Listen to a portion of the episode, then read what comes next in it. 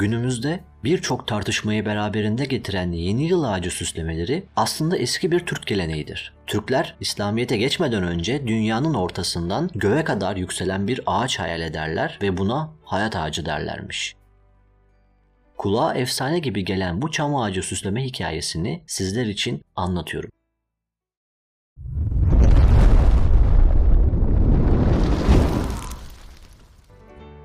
Çam ağacı, Türklerde ölümsüzlük sembolü olması ve inanışa göre tüm insan ırkının türediği ağaç olması sebebiyle kutsal kabul ediliyordu.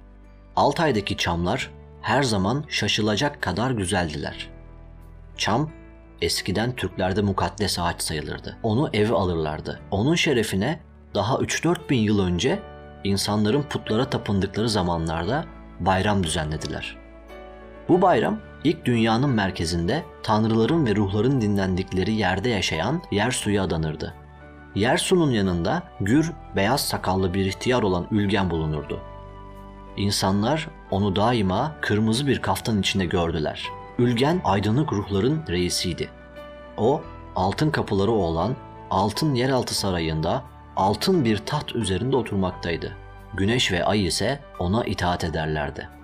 Çam bayramı, kışın en soğuk zamanında, kara kışta 21 Aralık'ta yapılırdı. O zaman gün geceye galip gelirdi ve güneş toprak üzerinde biraz daha uzun süre kalırdı. Türk mitolojisinde gündüzün geceyi yendiği en uzun gece olan 21 Aralık'tan sonra güneşin daha çok görünmeye başladığı, gündüzlerin uzadığı ilk gün olan 22 Aralık, yeni yılın ilk günü yani Nardugan'dır. Nardugan kelimesi, etimolojik olarak Moğol dilinde nar yani güneş ve Türkçedeki tugan yani doğan kelimelerin birleşiminden oluşmuştur. İnsanlar bu bayramda Ülgen'e dua ederlerdi. Güneşin dönüşü için ona teşekkür ederlerdi. Duaların işitilmesi için Ülgen'in sevgili ağacı olan çam süslenirdi. Onu eve getirirler, dallarına parlak kurdelalar bağlarlar, yanına da hediyeler yağarlardı. Bütün gece güneşin karanlığa galibiyeti hadisesi dolayısıyla eğlenirlerdi. "Karaçun, Karaçun" diye bağırırlardı. Böylece bayramı Karaçun diye adlandırdılar. Bu söz eski Türklerin dilinde azalsın manasında geliyordu. Çamın etrafında sabaha kadar İnderbay adı verilen bir halka yani dairevi bir oyun oynarlardı. İnsanlar güneşi sembolize eden bu daireye katılırdı. Böylece semavi ışık vereni geri dönmeye çağırırlardı. Herkes en mahrem dileğin esrarengiz bu gecede değişmeden gerçekleşeceğine inanırdı. Gerçekten de Ülgen bir kere olsun ret cevabı vermedi. Hayatta bir kere olsun mahcup etmedi. Bayramdan sonra gece daima kısaldı. Kızıl güneş ise hep gökyüzünde daha uzun süre kaldı. Çam, Ülgen'in ağacı diye adlandırıldı. O, tanrıların ve ruhların yeraltı dünyası ile insanların dünyasını birbirine bağlardı. Çam, ok gibi yukarıya, gökyüzüne çıkan yolu gösteriyordu. Bunca yüzyıl geçti ama bu eski bayram unutulmadı.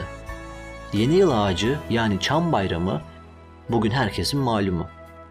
Ülgen ise Ayaz Ata adını aldı. Fakat onun bayramdaki rolü ve kıyafeti hep aynı kaldı. Ülgen, efsanelerin söyledikleri gibi bazen kılık değiştirirdi. O zaman Erlik adını alırdı. Bununla birlikte Erlik'in Ülgen'in kardeşi olması mümkündür. Eski Türklerde Ülgen ve Erlik, iyiliği ve kötülüğü, ışığı ve karanlığı temsil ediyordu. Onun için 21 Aralık'ta bütün insanlar, hatta en kötüler bile, iyi ve cömert olmaktaydılar. Bu tarihte Erlik, kötülük sembolüdür. O, bugün torba içinde hediyeler getirirdi. Çocuklar onu ararlardı. Onlar şarkılarla dolaşırlar, tekerlemeler söylerdi.